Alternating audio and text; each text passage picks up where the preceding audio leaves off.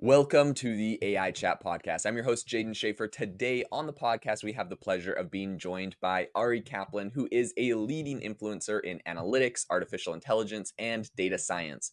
With a career that has touched everything from Major League Baseball to Fortune 500 companies, he's known as the real Moneyball guy. Um, he has spearheaded transformative AI and analytics projects and is the co author of five best selling books in these fields with roles that are ranging from uh, Databricks head of evangelism to leading the Chicago Cubs' analytics department. Ari's diverse experience positions him as a pivotal voice in the AI community. Welcome to the show today, Ari. Hey, thanks. Uh, great to be here. I've loved uh, listening to a lot of your podcasts and appreciate everything you do. Super exciting, very eclectic group of people and always inspiring.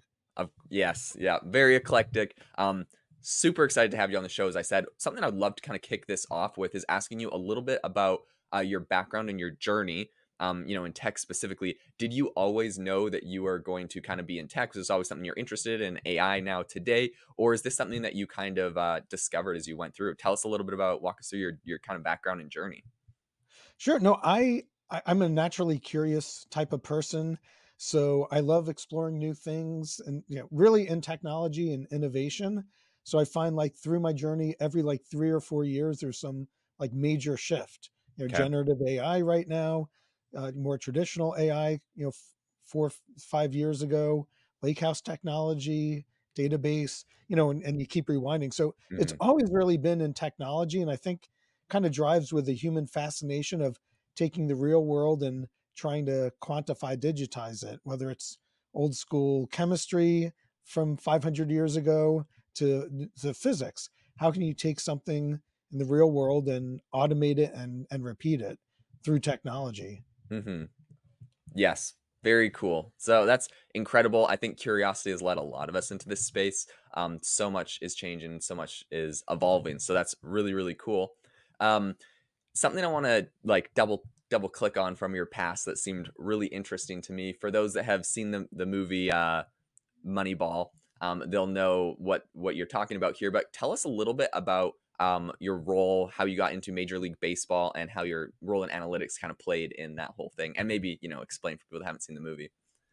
Sure. No, it, has been a, a, real honor that most of my career has been around sports analytics, and you know when when I the journey's been you know pretty unique. When I started, uh, I was one of the first four people that have been known to work in some capacity as what you might call like a data engineer or data analyst. Okay. Um, so I was just a student at Caltech. If you've seen The Big Bang Theory, um, that's kind of the school. I, uh, I, I resonate. Feels like it was based on my life a little bit. Characters were spot on in, in, uh, in how they uh, behaved. But yeah, I was an undergraduate and had this summer undergraduate research fellowship to just show that there are statistics that were out there that are better than were commonly used and was able to explain that in communicate that in simple terms. And Fred Claire, who was the general manager of the Dodgers, had heard me I starting to get into the news media. You know, it is Hollywood, LA area after all, and said he um, thought it might help him identify or trade or you know work better with his team. So he invited me up and did some work immediately with some of you know future Hall of Fame players, Orel Hershiser, Kirk Gibson.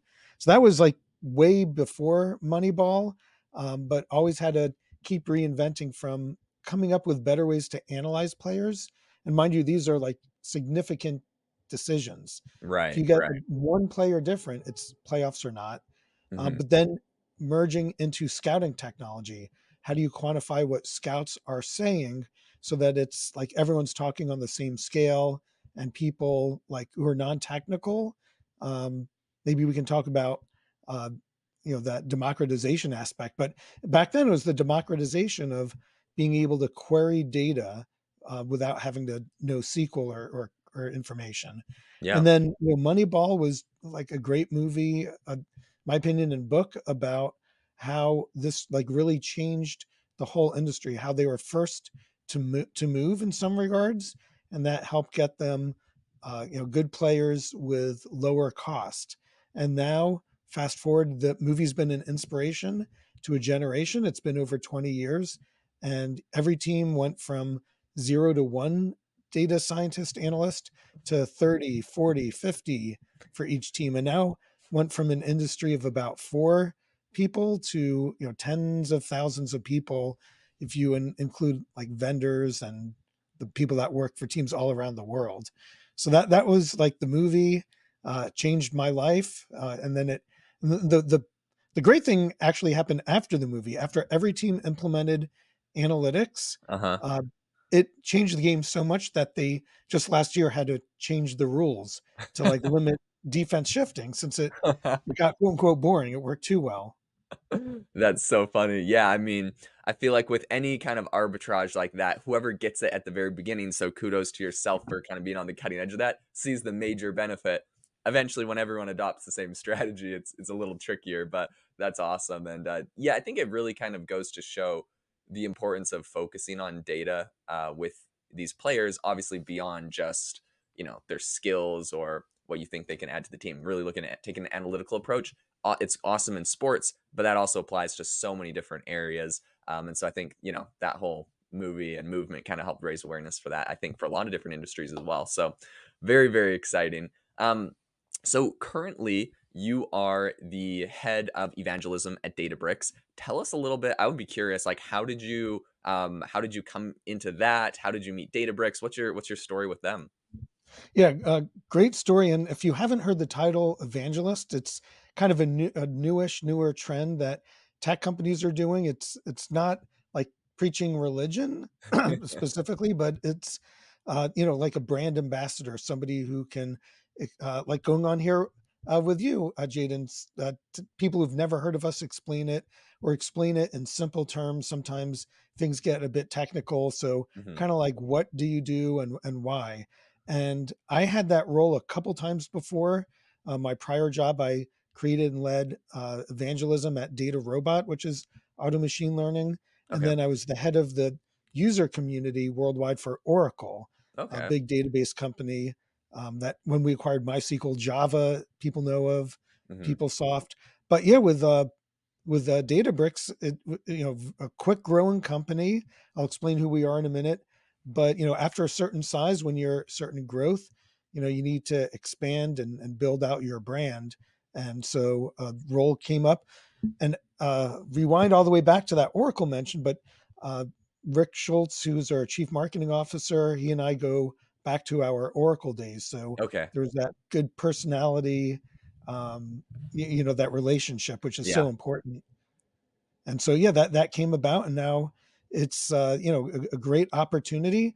Uh, you know, Databricks. If you haven't heard of us, we uh, created what's called the Lakehouse technology, and that joins uh, the old school like structured database data warehousing. You know, like Oracle, yeah. uh, SQL Server of the world, and unstructured data that they call data lake. So machine learning, video, audio, uh, you know, Google, uh, PDF things uh, you might have heard of the data swamp. It's like ungoverned, just like plop data into files. Yeah. So the Lakehouse solves the problem of having one unified environment where you have all that data in one place. And it's based on open source technology. Uh, our founders actually created Apache Spark, MLflow, Delta Lake, which gets hundreds of millions of downloads a year, blows me away. Crazy. But because it's, yeah, it's incredible.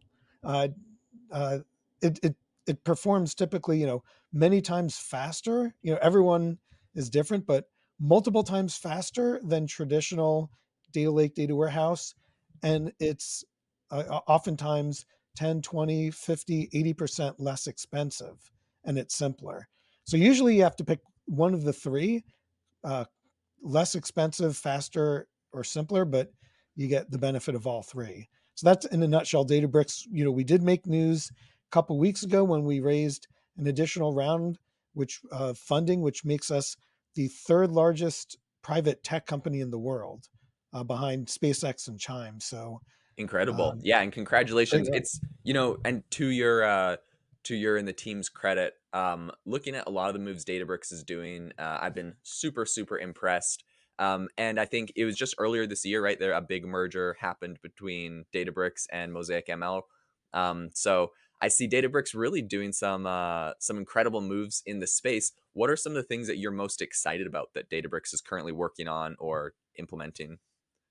Yeah, there, there's so many exciting things, and you know our core lakehouse technology. hmm You know what we've been doing up to this date. It's now 1.5 billion a year in revenue, and it's focused on data and AI.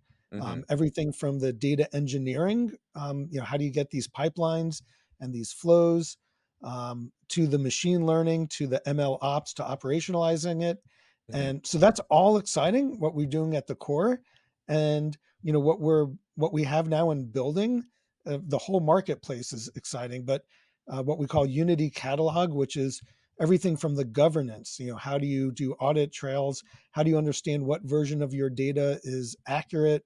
What version of your data is from five years ago? Um, you know, you want to understand that to the transparency. So understanding, you know, we talk, what, everyone's talking about LLMs and we don't know if hmm it hallucinates, but having that governance to understand where your data comes from maybe have it uh, privatized so things that are private to your company don't get out in the world. That is getting more and more important. So that's our Unity catalog. And then you had mentioned Mosaic ML. That was the uh, large acquisition just a couple of months ago. Yeah. And building large language models is like all the attention these days. It, it you know, I think it'll get back, uh, you know, a little bit where it'll be large language models and more traditional predictive modeling and hmm classification. Um, but you know, that's super exciting. The use cases that are coming out and that are going to come out that we haven't even thought of is super exciting. And then like looking like even more forward, uh, Databricks, other companies, we are you know, looking to leverage AI within our products. So like as you're a coder, you're writing Python or you know, would pick your language, it helps you know, it used to just be autofill the name of the table you're looking up, but Right. AI can like help suggest comments and do quality assurance, synthetic data generation. Um, so it's like a code assist, a co-pilot as you code, which is really exciting. And what we're able to do now is great. And one year from now, two years, like the the world of software development is going to be uh, uh, uh, like advanced, well well ahead of what it is now. Yeah, I see a lot of uh a lot of changes and shifts and it's kind of interesting because I feel like when you look at a lot of the different players in the space, Databricks is definitely one that uh is is going to be a really big winner in this whole AI space. Um and for good reason. They're doing some really cool things, making some cool acquisitions. I believe you just raised, you know, 500 million dollars at a 43 billion dollar valuation, so congratulations to the whole team on that. Um really exciting to see, you know, uh the market's confidence in, in essentially your strategy and your plan. Something I'd be curious to ask you about is, you know, what do you think sets Databricks apart from perhaps competitors or other people that may try to do some of the similar things? What do you think is, you know, the the secret sauce and some of the uniqueness of uh, Databricks? Yeah, yeah, you know, great question. And you know, we've had a lot of success creating the lake house. So, you know, there are and there will be other companies coming into the space. Um, you know, all, different things. Number one is you know, we were built like the whole company. We created Lake House, and the foundation was open source. So, as an effect, like we're not taking existing software and trying to tweak it and, and backfit it. Um, hmm so as a result, um, you know, we have companies running their own benchmarks against you know anything out there um, and benchmarks you know by and large are like way way faster way way less expensive so people like especially in this economic environment where you have to kind of watch your bottom line Yeah. uh, migrating the other thing is the scalability so like databases. I, you know, love hmm Oracle. I used to work there as the head of the user group, but they, you know, you only scale to like the billions of records. And, you know, it's kind of wild, but now data sets are hundreds of billions. We have companies that have trillions of records. Uh, you know, hmm Grammarly, 5 billion new, uh, you know, grammar things people are entering every single day. So that's, uh, you know, hundreds of billions a year. The level of data um, just doesn't scale. So hmm if your level of data goes up tenfold, um, you know, it's more like the cost consumption is more linear with us and it's more exponential um, with other solutions. The secret sauce is that since the Lakehouse has everything in one platform, with other platforms, you have to copy data, migrate data. Um, Mm, you also have to have like two or more governance, like different usernames, different passwords. Uh, the lineage of some data is here and some over there. It's mhm, just like inconsistent. Uh, but you know, really, you avoid by avoiding copying of data everywhere. mhm. Or, I mean, that, that, that that's a huge deal when you get large data sets. Yeah, that definitely makes a big difference. Something I'd be curious about is like how does the Lakehouse platform compare in terms of like price and performance with, you know, like traditional cloud data warehouses or something? Yeah, you know, great question. There's you know uh, more neutral like Gartner, Forrester, uh, MIT report that have done their own benchmarks. Uh-huh. Um, customer, you know, customers do their own benchmarks as well, and it, you know, all depends on the size of the files and the size of the data. But you know, we you know, we're we are winning accounts from pretty much everywhere else Yeah. because of those uh, three factors. Um, so it's it's not a marketing trick. It's like in real life people are like ditching you know what you might call legacy Uh-huh. systems and moving to what we call the modern data stack for, for all those three reasons Yeah. Yep. I, I definitely see that um talking to people in the space. And then something else that I have heard, but I'd love to get your, you know, pick your get hear your thoughts on it. But I'm wondering if you can el- elaborate a little bit about how uh Lakehouse platform is accelerating the machine learning uh, like life cycle. yeah. Yeah so machine learning life cycle something i've done i've been a hands-on data scientist you know beyond being someone like an evangelist that talks about it hmm like with the chicago cubs created all of those analytics from scratch. So the challenges i faced um, you know having been a practitioner uh, are greatly accelerated through uh, databricks. So there is you know all different steps. There's ingesting the data um, that's you know called ELT or ETL, um, hmm depending on what you're doing. You're you know loading data, you're transforming data. So it's like this whole process uh, flow, and Databricks has like really easy to use uh, capabilities that you could give rules like when do you reject uh, something. Uh, hmm super helpful when you're doing like real time streaming, like you're Okay. ingesting social media, you're ingesting um, you know claims or you're ingesting you know sales or, or something like that. As things happening real time what are the business rules to to process it and hmm transform it? But then once you have that machine learning um, the you know the the uh, there's traditional machine learning on structured data only, but the more types of data you can put into a machine learning model, oftentimes that gives you better insights. It's more uh, uh, fine tuned to the reality, to the complexities, innuendos of, of real life. So Databricks does a great job taking, it's called multimodal, Yeah. some structured data like sales, hmm some unstructured data like uh, transcript of a complaint call, uh, uh, social media images and make a better uh, forecast in there. So that's Okay. making the forecast. And then once you have the forecast, you like productionalize it. It's kind of one of the final steps. Uh-huh.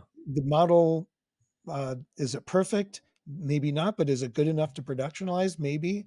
Put it into production, um, which used to be a really hard task. It would take me Yeah. days to do. Now it's like click of a button. And then once you do that and you're scaled to have hundreds of models or thousands of models, it's this whole new sub industry called ML ops. How hmm do you have a dashboard of hundreds or thousands of models and see where the data is drifting? Know when am I going to refresh the data? Where has a model failed? Like where has the data stopped ingesting? So now you have like dashboards and alerts for hundreds or thousands of models to just understand who's using which models, what assets are being used and Super and not, and by who. Yeah. Yeah, that's incredible. That's very cool. Uh, yeah, I think that's a, a big part of the solution to what was otherwise a, a a very large problem to grapple with for a lot of people. So I think that's definitely one reason why Databricks is excelling um, in a lot of ways. I definitely hear a lot of positive things about it. Something I would I would love to ask you, just kind of from your own perspective and in your own background and everything you've seen in AI machine learning. I'm wondering what's a piece of advice you feel like you could give to you know aspiring um, machine learning, data scientists, AI experts, people in this field? What's a piece of advice you feel like you could give?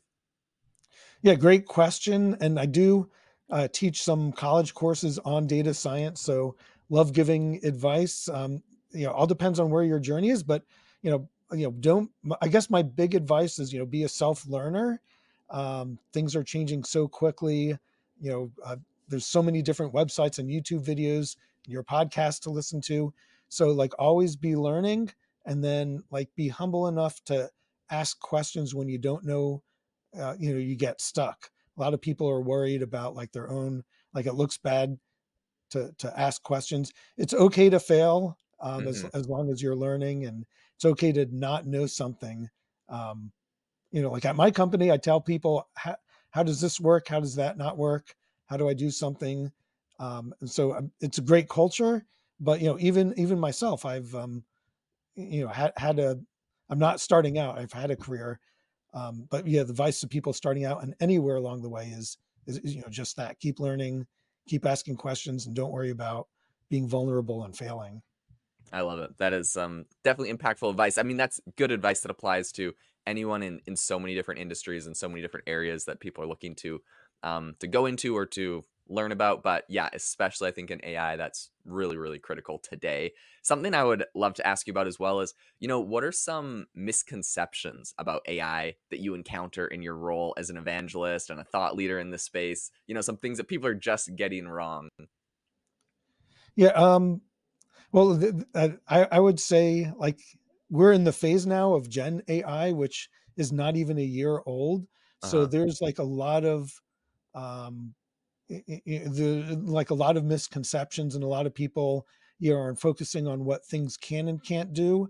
So mm-hmm. I think mm-hmm. like the main thing is uh, people who just see Gen AI as like a, an enhanced chatbot and yeah. think that that's the only like use case that you could do, or try to backfit some public um, publicly generated LLM like ChatGPT and like use it in their company. Sometimes that works, but uh, you, you know, you a lot of companies are starting to realize that um, you don't need Taylor Swift in your database.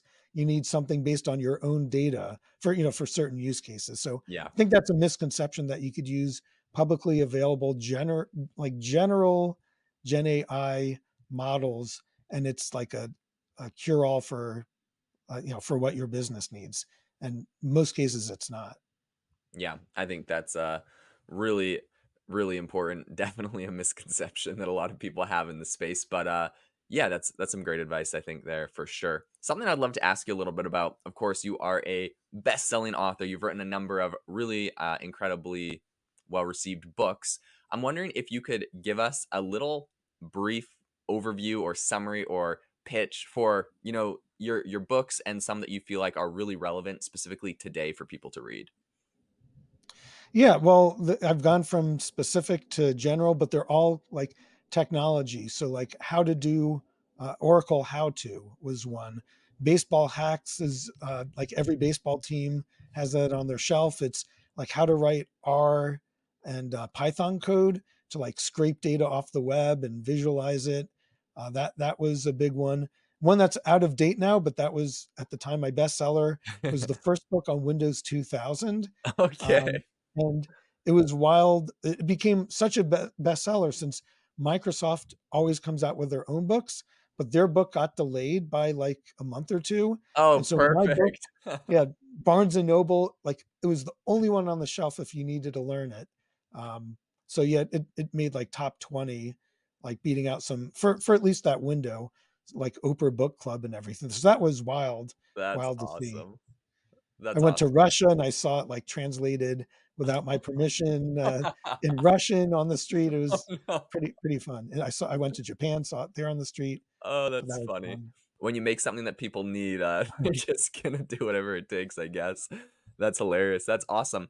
I'm wondering one other thing that I I looked into and I saw about you is uh I know you have some patented mobile technology. I'm wondering if you can talk a little bit about that and maybe some of its implications for the future of AI and analytics.